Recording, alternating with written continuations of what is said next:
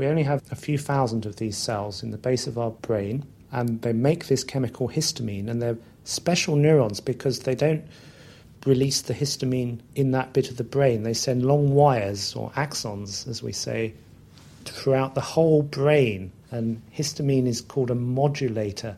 And in a way we don't quite understand, it makes whole networks of neurons excitable.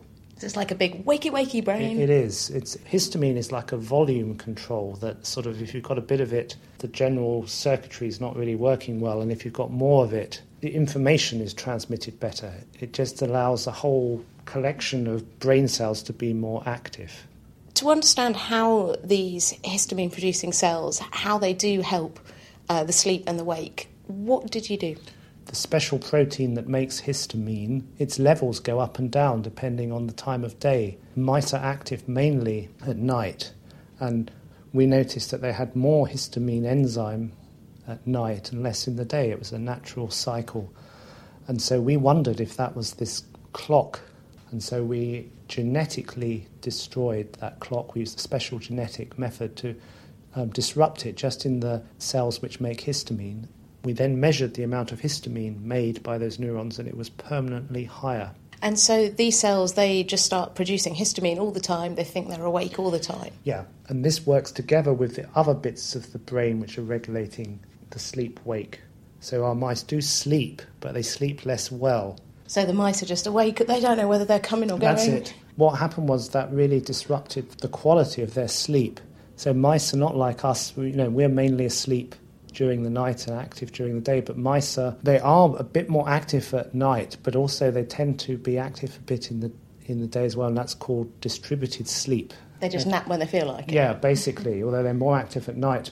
But um, because their brain was now full of histamine, because we broke this local clock, they couldn't actually sort of settle down. And we then tested what that meant for their memory.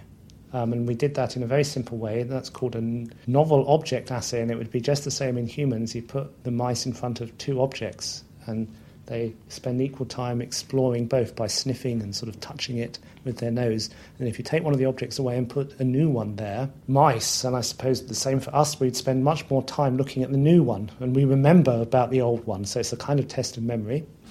But now with, their, with the mice with these, their brains full of extra histamine because the local clock doesn't work. They were they couldn't discriminate as well anymore the new object, so their memory was impaired. So if we had this as humans, we'd feel very poorly indeed because we'd be we'd be very poor sleepers. memory is helped by sleep. So we've disrupted the mice sleep by messing around with their local clock, and this has all kinds of behavioural consequences for the mice.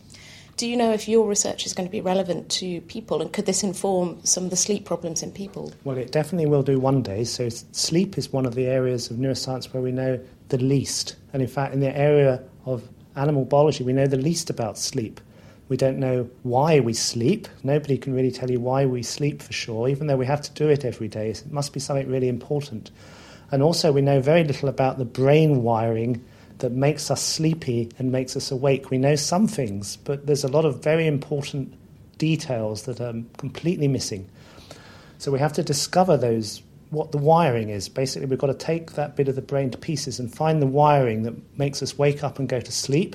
And then, of course, when we really understand that, um, it seems natural that one day we might be able to have a better drug that will help us sleep. You feel really poorly if you don't sleep, and so many people do have sleep problems. So we're doing the kind of basic groundwork that helps us sleep.